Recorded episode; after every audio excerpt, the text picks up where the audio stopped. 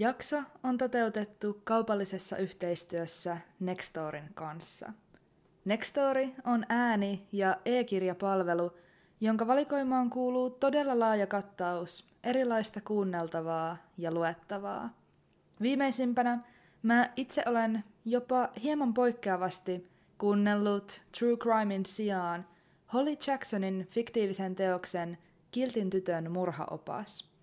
Teoksessa päähenkilö Pip alkaa koulutyön merkeissä selvittämään pikkukaupungissa viisi vuotta aikaisemmin tapahtunutta teinitytön katoamistapausta.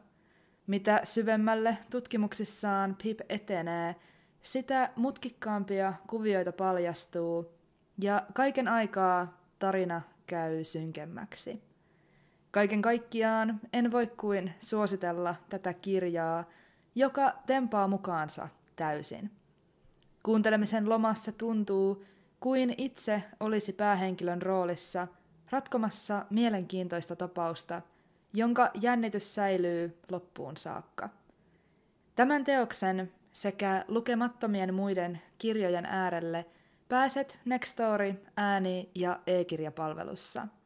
Ja mikä parasta, mulla on tarjota äärimmäisen hyvä tarjous. Saat nyt peräti 45 päivää ilmaista kuunteluaikaa Nextorissa koodilla varjoton. Linkin palveluun ja tähän tarjoukseen löydät jakson kuvauksesta, Instagramista sekä Facebookista. Tarjous koskee ainoastaan palvelun uusia käyttäjiä.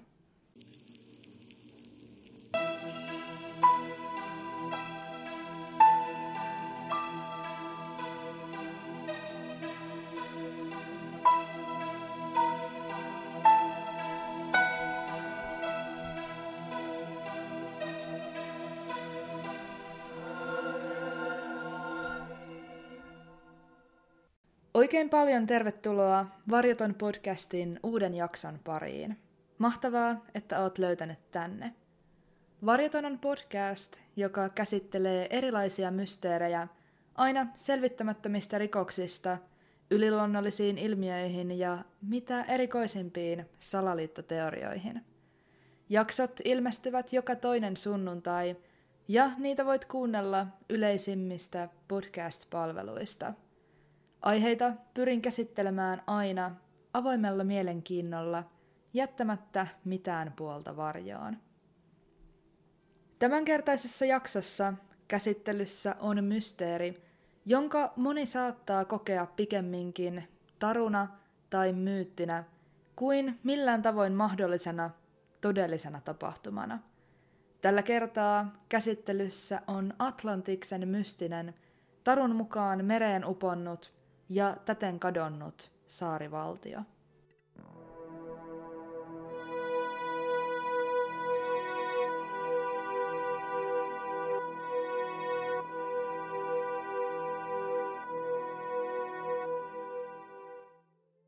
Tiettävästi ensimmäiset maininnat Atlantiksesta esiintyvät kreikkalaisen filosofi Platonin kirjoituksissa. Platonin tapaan tyypillisesti Nuo kirjoitukset ovat ikään kuin vuoropuheluita, minkä johdosta niistä puhutaankin dialogeina.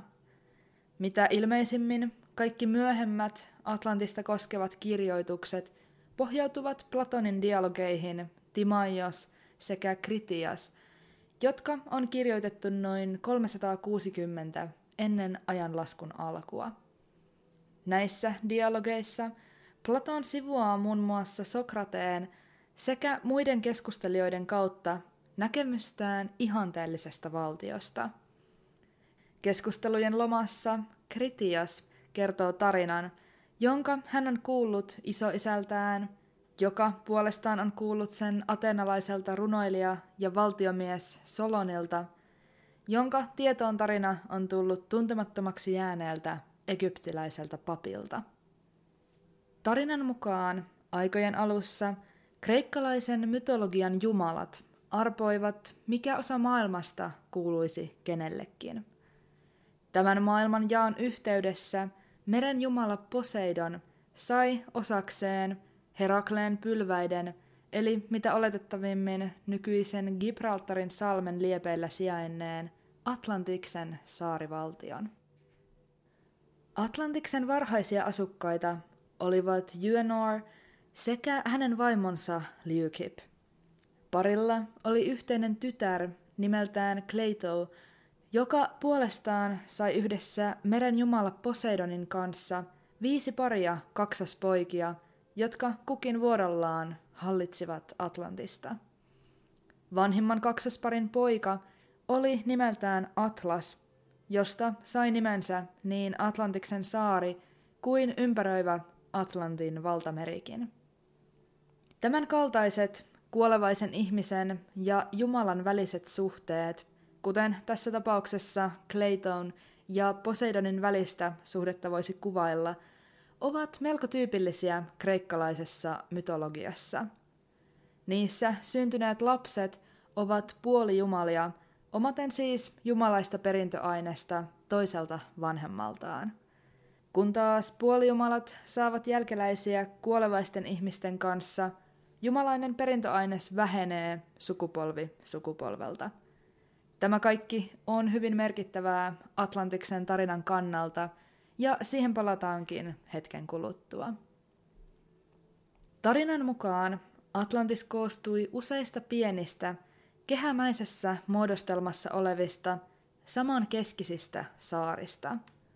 Näitä saaria erottelivat leveät, vedenpeittämät vallihaudat – Kehässä olevat saaret olivat yhteydessä kaiken keskiössä olevaan suureen keskussaareen kapeiden kanavien kautta.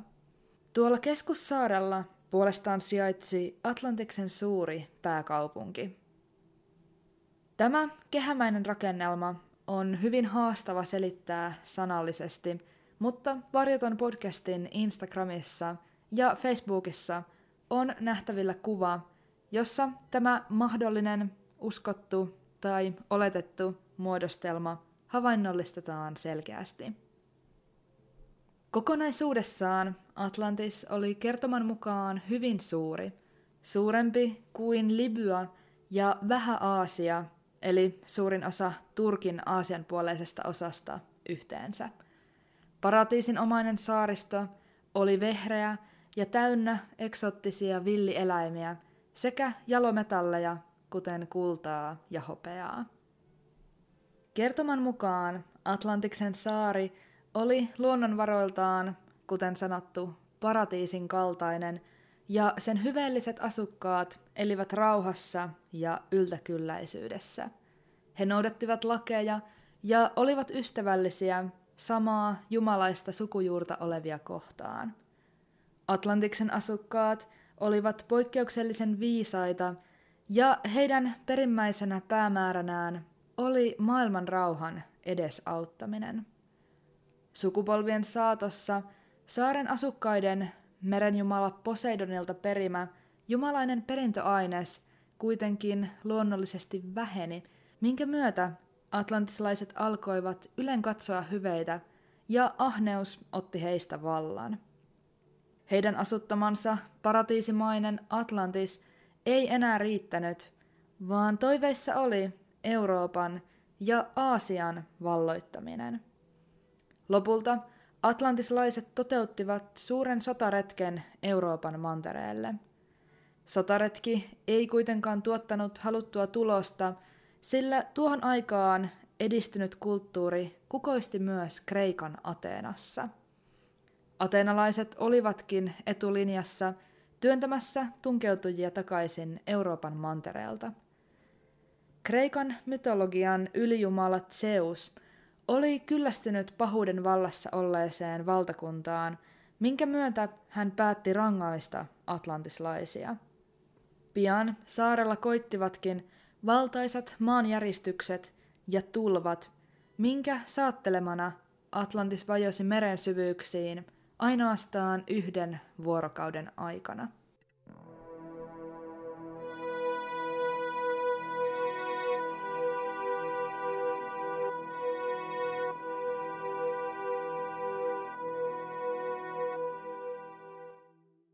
Tarinan kertojan Kritiaan mukaan Atlantiksen upottanut katastrofi tapahtui noin 9000 vuotta ennen tarinan kertomista, eli noin 11 000 vuotta sitten nykypäivään verrattuna. Karkea arvio, joka käyttämissäni lähteissä esiintyy, sijoittuu 9600-luvulle ennen ajanlaskun alkua. Yleisesti ajateltuna tarina Atlantiksesta kuulostaa hyvin tutulle myös toisenlaisesta kontekstista. On paikka, missä kaikki on kohdallaan ja ihminen elää yltäkylläisyydessä, paratiisissa. Kuitenkin ihminen osoittautuu ahneeksi ja hänet karkoitetaan paratiisista. Toisin sanoen, yhteyksiä esimerkiksi raamatun luomiskertomukseen on havaittavissa. Vielä enemmän samankaltaisuutta esiintyy, kun tarkastellaan raamatun kertomusta Noan arkista. Jumala kyllästyy ihmisten pahuuteen, tulee vedenpaisumus ja kaikki Noaa ja hänen perhettään lukuun ottamatta peittyy veden alle. Tämän kaltaiset kertomukset ovat hyvin tyypillisiä, mitä tulee maailman uskontoihin. Olisi siis helposti ajateltavissa, että tarina Atlantiksesta on vain kreikkalaisen mytologian vedenpaisumuskertomus. Mutta onko asia näin yksinkertainen? Miksi Atlantis on maailmalla niin tunnettu? Miksi maininnat siitä eivät rajoitu ainoastaan kreikkalaisen mytologian kontekstiin? Entä miksi kadonnutta saarta on yritetty etsiä vielä melko hiljattain, kun taas esimerkiksi raamatun kertomus Noan arkista tunnetaan nimenomaan kertomuksena? Mikä tekee Atlantiksesta niin poikkeavan? Atlantista on etsitty kautta aikojen. Kuten sanottu, yleisesti sen on ajateltu sijaitsevan Espanjan liepeillä Gibraltarin salmen läheisyydessä, joskaan minkäänlaista varmuutta asialle ei ole. Kaikkiaan Atlantiksen sijaintipaikaksi on ehdotettukin peräti 27 eri paikkaa ympäri maailman, aina Väli-Amerikasta Ruotsiin saakka. Jo antiikin aikaan monet oppineet epäilivät Platonin tarinaa, joskin myös monet pitivät sitä totena. Muun muassa filosofi Grantor yritti todistaa Platonin tarinan todeksi omassa tekstissään, jossa kommentoi Platonin Timaiosta. Tämä teksti on valitettavasti sittemmin kadonnut. Kertoman mukaan Grantor kuitenkin matkusti Egyptiin – Atlantiksen tarinan väitetyille juurille, mistä hän löysi kuin löysikin pylväitä, joihin Atlantiksen historia oli ikuistettu hieroglyfein kirjoitettuna. Mikäli tämä on totta, voidaan pitää erikoisena, että täysin erilaiseen uskontokuntaan kuuluvassa Egyptissä olisi todella mainintoja Atlantiksesta, mikäli se olisi ainoastaan kreikkalaiseen mytologiaan lukeutuva kertomus. Toisaalta käsitykseni mukaan Grantorin tekstin ollessa kadonnut, koko väite näiden hieroglyfien olemassaolosta on ainoastaan yhden ihmisen sanoman varassa. Filosofi Prokloksen, joka oli henkilö, joka tahollaan kertoi Grantorin tarinan julkisuuteen. Eräs ehkä hieman yllättävä Atlantiksen olemassaoloon uskonut henkilö löytyy Natsi-Saksan ajoilta. Adolf Hitler omasi vahvan pakkomielteen löytää kadonnut Atlantis. Tämä pakkomielle pohjautuu Hitlerin käsitykseen puhtaasta arjalaisesta kansasta, jonka hän uskoi olevan peräisin nimenomaan Atlantiksesta. Eivätkä Hitlerin ajatukset kadonneen saaren tai sen asukkaiden löytämisestä jääneet ainoastaan pohdinnan tasolle. Vuonna 1938 Henrich Himmlerin organisoima retkikunta matkasi Tiibetiin etsimään jälkiä atlantislaisesta rodusta. Miksi Tiibetiin on oma kysymyksensä. Toki Atlantiksen sijainnista ei ole olemassa tietoa, mutta mitä voidaan lähes varmaksi sanoa, Yleisen uskomuksen mukaan sen ei ajatella sijainneen Tiibetin alueella. Mitä tulee tieteeseen, sen kannalta Atlantis ei ole mahdollinen ainakaan sellaisena, millaiseksi Platon on sen kuvannut. Suurin syy tähän on ristiriita Platonin kertomusten sekä tieteen ja tekniikan kehittymisen välillä. Platonin dialogeissa Atlantis kuvataan hyvin kaupunkimaiseksi yhteisöksi, mikä on kuitenkin ajankuvaan nähden liian moderni malli. Ensimmäiset tiedetyt kaupunkeihin verrattavissa olevat yhteisöt muodostuivat nimittäin vasta noin 8000-7000-luvulla ennen ajanlaskun alkua, eli vähintään noin 1500 vuotta myöhemmin kuin Atlantis tarinan mukaan tuhoutui. Lisäksi Platonin mukaan Atlantiksessa tunnettiin jo pronssivalu, kesytetty karja sekä hevosen työkäyttö. Näistä kaikki on kuitenkin tiettävästi opittu tuntemaan vasta noin 6000-4000-luvulla ennen ajanlaskun alkua.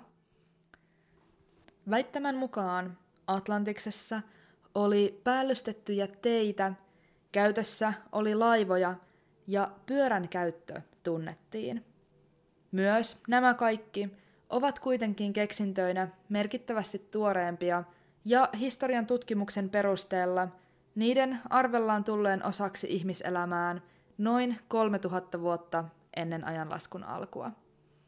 Yhtä kaikki, tämän kaltainen Platonin kuvailema korkeakulttuuri olisikin siis ollut mahdollinen aikaisintaan 2500-luvulla ennen ajanlaskun alkua, ei suinkaan 9600 ennen ajanlaskun alkua. Tiedossa on, etteivät Platonin dialogeissa esiintyvän Kritiaan tarinan kaikki yksityiskohdat voi yksinkertaisesti pitää paikkaansa. Edellä lueteltujen seikkojen lisäksi on mainittava vielä Atlantista ympäröivään maailmaan liittyen. Kuten sanottu, Platonin mukaan atenalaiset olivat etulinjassa vastustamassa atlantislaisten tunkeutumista Eurooppaan. On kuitenkin arkeologisten löytöjen perusteella pääteltävissä, ettei Atenan valtakuntaa ollut muodostunut vielä 11 000 vuotta sitten. Toinen merkittävä tieteellinen epäkohta Platonin kuvailemassa Atlantiksessa on sen koko. Mikäli niin suuri saari tai saarten muodostama kokonaisuus vajoaisi meren syvyyksiin, olisi se loogisesti ajateltuna lähes väistämättä havaittavissa jonkinlaisella kaikuluotaimella.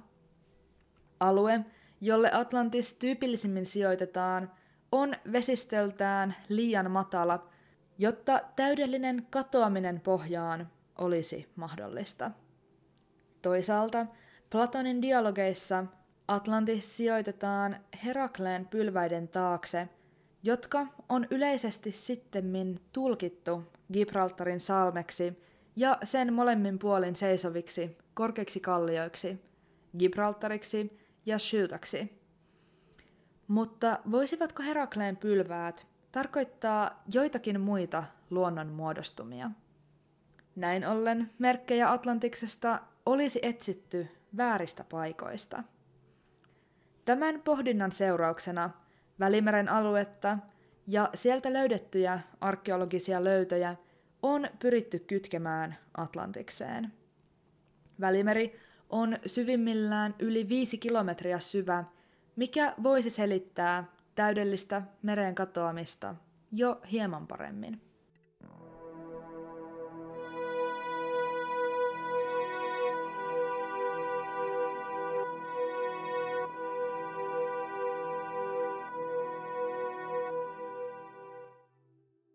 Onko Atlantis siis todella ainoastaan Platonin keksimää kreikkalaiseen mytologiaan linkittyvää satua? Ehkä tai ehkä ei. Aikojen saatossa selityksiä on pyritty löytämään myös muualta. Teorioita on tässäkin mysteerissä lukematon määrä. Ajoittain Atlantis yhdistetään myös toiseen merien mysteeriin, Bermudan kolmiaan.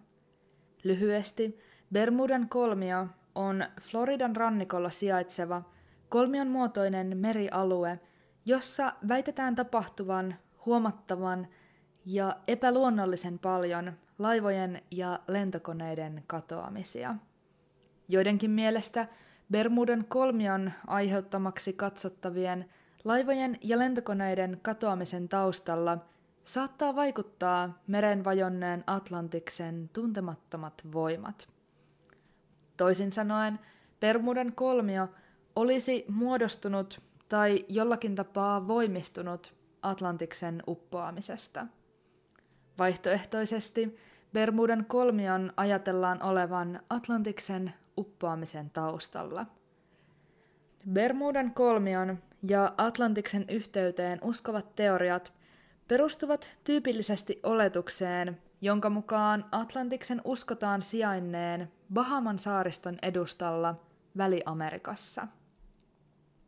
Vaikka Väli-Amerikka ei ole yleisin Atlantiksen uskottu sijainti, ei se ole täysin tuulesta temmattu. Pohjois-Biminin rannikolta, Bahamasaarilta, on löydetty eriskummallisia vedenalaisia muodostelmia, joista käytetään yleisesti nimitystä Bimini Road, suomeksi luultavasti Bimini-tie. Bimini-tie kulkee noin viiden ja puolen metrin syvyydessä suoraan koillis-lounaissuunnassa noin 800 metrin matkan, minkä jälkeen se päättyy kaartuvaan kapeaan mutkaan.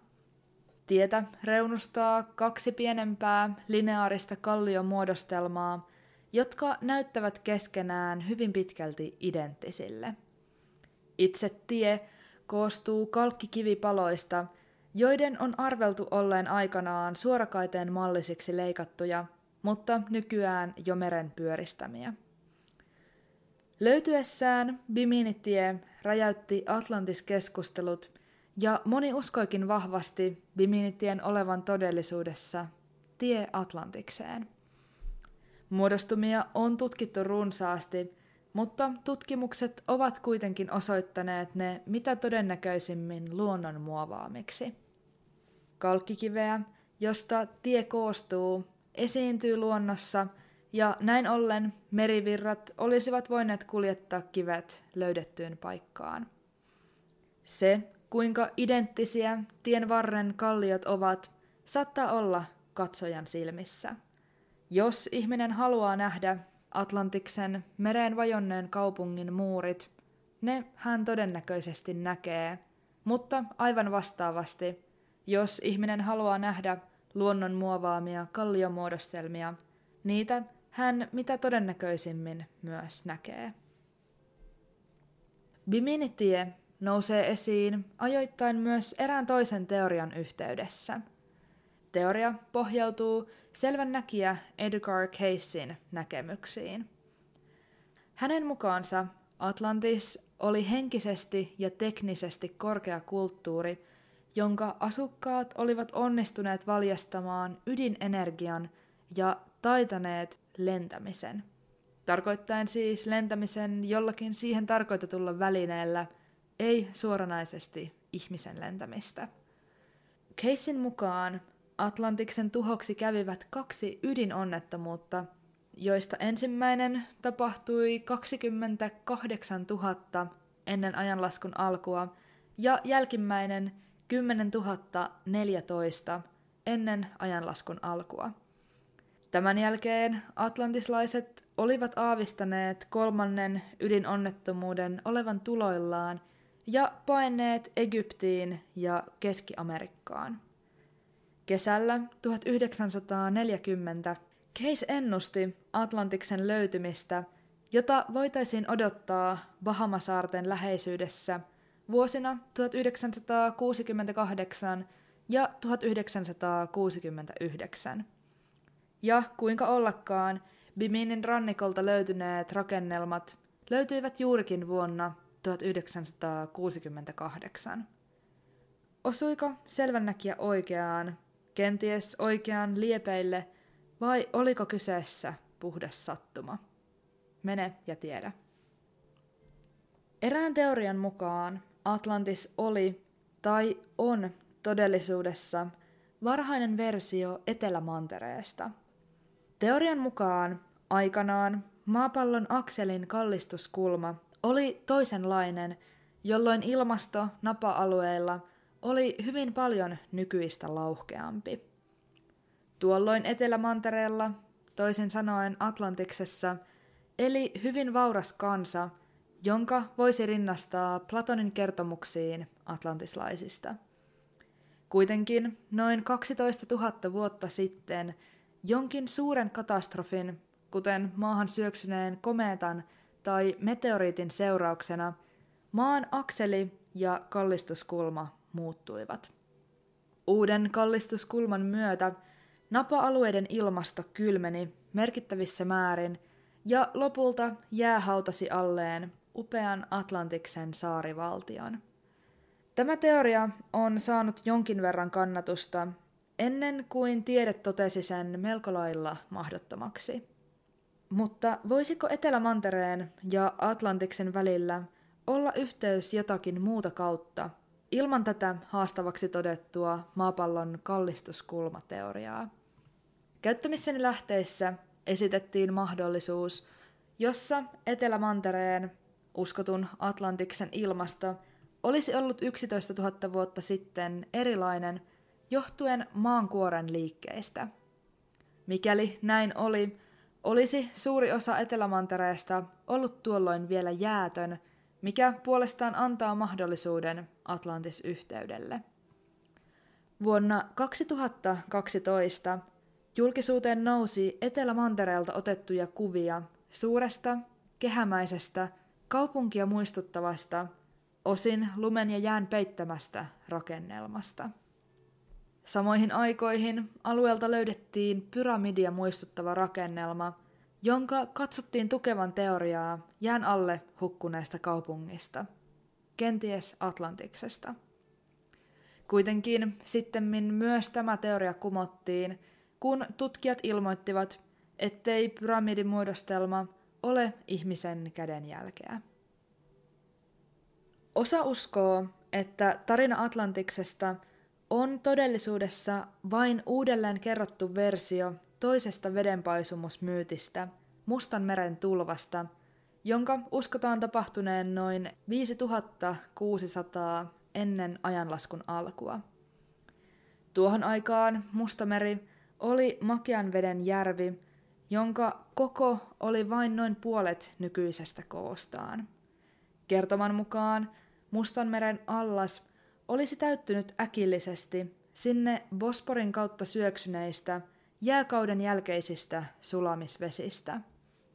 Mustanmeren tulvat huhtoivat rannikon sivilisaatioiden yli ja peittivät alleen suhteellisen nopealla aikataululla runsaasti asutusta. Asukkaiden hajannuttua alueelta tarinat vedenpaisumuksesta alkoivat levitä ja kenties kantautuivat tuhansien vuosien päästä myös Platonin korviin ja toimivat inspiraationa tarinalle Atlantiksesta. Se, onko tämä absoluuttinen totuus, on kiistanalaista, mutta oletettavaa on vähintäänkin, että joitakin kertomuksia myytti Mustanmeren tulvasta on todella inspiroinut. Uskotaan nimittäin, että raamatun kertomus Noan arkista – pohjautuu juurikin tähän vedenpaisumustarinaan. Mustanmeren tulviminen ei ole ainoa Atlantikseen liittyvä teoria, jossa merkittävää roolia näyttelee jääkausi. Yksi mielenkiintoinen teoria muiden joukossa ei suoranaisesti selitä Atlantiksen olemassaoloa tai tuhoa, mutta piirtää sille merkittävät raamit maapallon historiassa – Viimeisin jääkausi, niin sanottu Veiksel-jääkausi, päättyi noin 11 600 vuotta sitten, toisin sanoen samoihin aikoihin, mihin Platonin kertomus Atlantiksesta sijoittuu.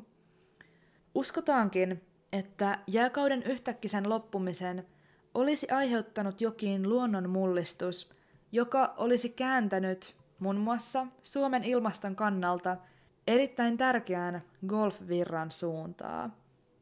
Mikäli Atlantis olisi ollut olemassa, se olisi ollut oletetun kokoinen ja se olisi sijainnut oletetulla paikallaan Atlantin valtameressä, olisi tämän teorian mukaan golfvirran ollut mahdotonta kulkea pohjoisen ja Skandinavian suuntaan. Tästä puolestaan olisi johtunut pitkittynyt huomattavan kylmä jakso, jääkausi. Kun Atlantis olisi vajonnut meren pohjaan, olisi golfvirralla ollut esteetön kulku pohjoista kohti, lämmittämään ilmastoa ja vaikuttamaan jääkauden loppumiseen. Täytyy sanoa, en ole asiantuntija, mitä tulee tämänkaltaisiin maantieteellisiin ja fysikaalisiin ilmiöihin. Uskonkin, että on mitä luultavimmin olemassa joitakin tieteellisiä ristiriitoja, jotka sotivat tätä teoriaa vastaan. Mutta kaiken kaikkiaan mielestäni teoria on mielenkiintoinen ja jopa jollakin tapaa hauska. Voisiko näin suuria historiallisia tapahtumia todella selittää ainoastaan myyttinen Atlantiksen uppoaminen? Todennäköisesti ei, mutta ajatuksena teoria on vetoava. Eräs vaihtoehto olisi, että Atlantistarun taustalla vaikuttaisi mielikuvituksellisesti värittynyt muisto jostakin todellisesta olemassa olleesta kulttuurista ja siihen liittyvästä luonnonmullistuksesta. Yksi tuoreimmista teorioista Atlantis-mysteerin taustalla juontaa juurensa Kreikasta ja koskee sivilisaatiota, joka kukoisti Kreetan ja Teeran eli nykyisen Santorinin saarilla yli 4000 vuotta sitten. Minolaisia. Minolaiset ovat saaneet nimensä legendaarisen kuningas Minoksen mukaan, ja heitä pidetään Euroopan ensimmäisenä suurena sivilisaationa. Minolaiset rakensivat loistokkaita palatsaja, päällystivät teitä ja olivat ensimmäisiä kirjakieltä käyttäneitä eurooppalaisia. Kunnes voimansa huipulla he katosivat. Minolaisen kulttuurin romahtamisesta ja siihen linkittyvästä mysteeristä riittäisi pohdittavaa pitkäksikin aikaa, mutta lyhyesti. Heidän uskotaan kadonneen erinäisten luonnonkatastrofien, kuten tulivuoren purkausten ja niitä seuranneiden tulvien seurauksena. Voisiko tarina Atlantiksesta ja atlantislaisista pohjautua minolaisiin? Miksi ei? Vaihtoehto on varmasti yksi loogisimmista. Atlantis perustuisi faktaan, olematta sitä kuitenkaan itsessään. Se olisi yksinkertaisesti todellisuudesta inspiroitunut kertomus, joka on sitten irronnut alkuperäisestä asiayhteydestään, muodostuen myytiksi ja legendaksi. Tuoreimmissa 2000-luvulla tehdyissä tutkimuksissa on päästy mahdollisesti lähemmäs Atlantis-mysteerin ratkeamista kuin koskaan aikaisemmin. Vuonna 2005 esiin nousi satelliittikuvia, joista oli havaittavissa rakenteita, jotka voisivat sopia Platonin kuvaukseen Atlantiksesta, joskin tarina muuttuisi jossakin määrin. Espanjasta otettujen kuvien perusteella on kehitetty teoria, jonka mukaan Atlantis ei olisi todellisuudessa ollut saari, vaan maa-alue Etelä-Espanjan rannikolla. Kuvissa on havaittavissa kaksi suorakulmion muotoista rakennetta, joiden ympärillä on useita samankeskisiä ympyröistä koostuvia rakenteita. Juuri sellaisia, kuin Platon dialogeissaan kuvasi. Suorakulmion muotoiset rakenteet voisivat puolestaan olla jäänteitä niin ikään Platonin kuvaamasta meren jumala Poseidonille pyhitetystä niin sanotusta hopeisesta temppelistä sekä toisesta Poseidonille ja tämän kuolevaiselle vaimolle Kleitolle pyhitetystä niin sanotusta kultaisesta temppelistä. Platonin kuvaukset Atlantiksen tasangoista voisivat tämän teorian mukaan viitata nykyisen Sevillan kaupungin läheisyydessä sijaitsevaan tasankoon, kun taas Platonin maininnat vuoristosta saattaisivat liittyä Sierra Morenaan ja Sierra Nevadan vuoristoihin. Teoria selittäisi osaltaan myös Platonin mainintoja Atlantiksen runsaista kupariesiintymistä.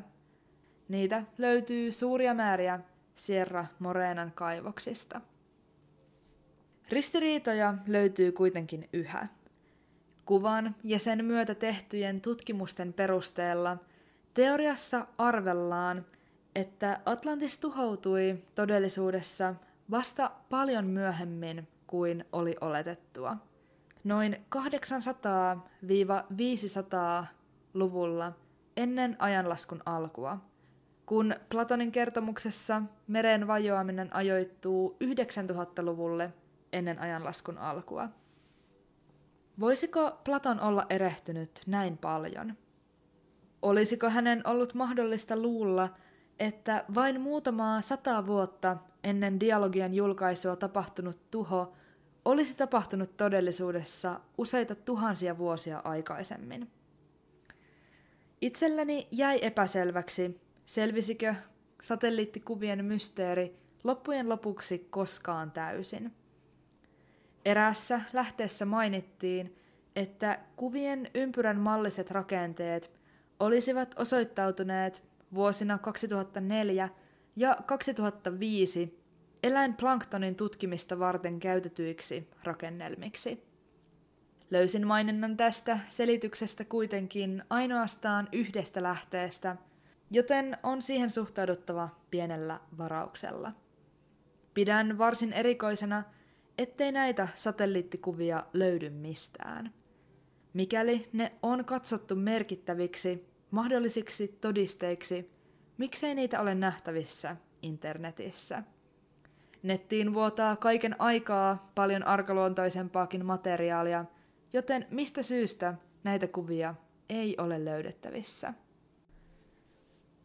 Selityksiä Atlantiksen tarinalle on runsaasti. Yksi merkittävä teoria, jota hieman jo aikaisemmissa sivuttiinkin, on kuitenkin vielä jäljellä.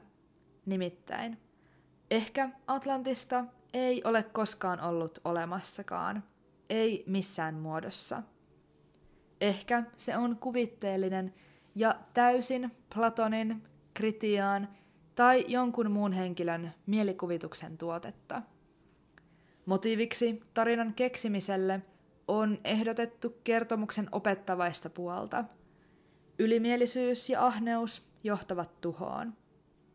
Atlantiksen tarina olisi siis saattanut olla keino pureutua syvemmin ja konkreettisemmin tämänkaltaisiin teemoihin. Platonin dialogit ovat ainoat antiikin aikaiset kirjoitukset, joissa mainintoja Atlantiksesta esiintyy, vaikka muutoin tekstejä tuolta ajalta on säilynyt runsaasti. Lisäksi ehkä merkittävimpänä asianhaarana se, ettei nykyaikaisesta teknologiasta huolimatta mitään merkkejä kokonaisesta uponneesta sivilisaatiosta ole merenpohjan kartoituksista huolimatta löydetty, puhuu sen puolesta, ettei sellaista myöskään ole löydettävissä. Kuten sanottu, puheet, teoriat ja pohdinnat Atlantista ja sen olemassaoloa koskien eivät rajoitu antiikin aikaan, eivät edes vuosikymmenien taakse.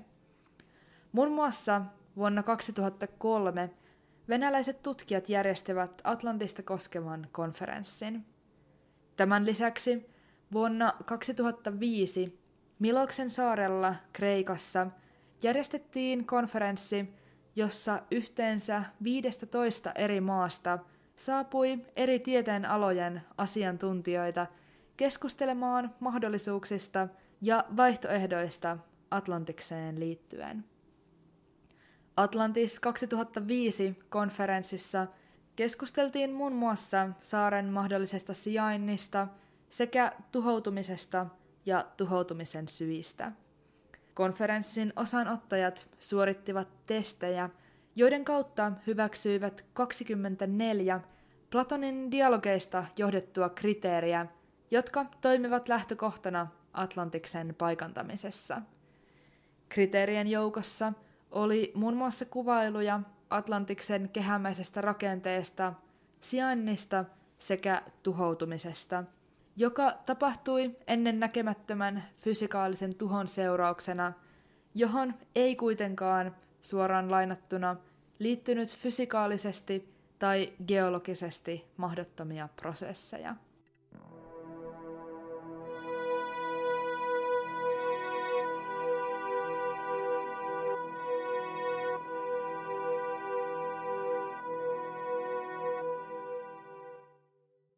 Atlantikseen on helppoa olla uskomatta. Jos alkuperäisen tarinan haluaisi niellä sellaisenaan, tulisi Atlantiksen lisäksi uskoa ylijumalat Zeukseen sekä tieteen ennenaikaiseen kehittymiseen. Mutta voisiko Atlantis pitää paikkaansa jossakin toisenlaisessa muodossa? Maapallon pinta-alasta noin kaksi kolmasosaa on merien peitossa – Arvioiden mukaan maapallon meristä on tutkittu vasta noin 80 prosenttia, kun taas merien pohjista tutkittu osuus on ainoastaan 0,0001 prosenttia. Uskoi sitten Atlantikseen tai ei, on mielestäni turvallista sanoa, ettemme voi tietää, mitä kaikkea meret kätkevät syvyyksiinsä. Mysteerinä Atlantis on mielestäni ennen kaikkea kiehtova. Vauras, mereen uponnut saarivaltio, jota ei ole koskaan löydetty ja jonka olemassaoloa on miltei mahdotonta todistaa, mutta myöskin yhtä lailla miltei mahdotonta täysin kieltää, on ajatuksena mukaansa tempaava. Voi olla, että olen jonkin toisenkin mysteerin kohdalla sanonut samaa, mutta itse en välttämättä edes haluaisi tietää, onko Atlantis todella ollut olemassa. Niin kauan kuin on epätietoisuutta, on myös tilaa mielikuvitukselle, pohdinnoille ja tässä tapauksessa jopa haaveille. Jotkin mysteerit voivat jäädä selvittämättä. Ja niin kauan kuin ne pysyvät selvittämättöminä, on kaikki ovet avoinna – niin on Atlantiksenkin kohdalla, ja näin ollen, kuten aina, tässäkin totean, mikään ei ole mahdotonta. Tämän kerran jakso alkaa lähestyä loppuaan. Kiitos todella paljon, kun kuuntelit. Palautetta, toiveita tai muita jaksosta heränneitä ajatuksia voit jakaa sähköpostilla, Facebookissa tai Instagramissa, joista kahdessa jälkimmäisessä – tilillä Varjoton podcast. Kuulisin suurella mielenkiinnolla juuri sinun mielipiteitäsi tätä mysteeriä koskien. Ensi kerralla mulla on aiheena jokin toinen mysteeri, jota käsittelen avoimesti, jättämättä mitään puolta varjoon.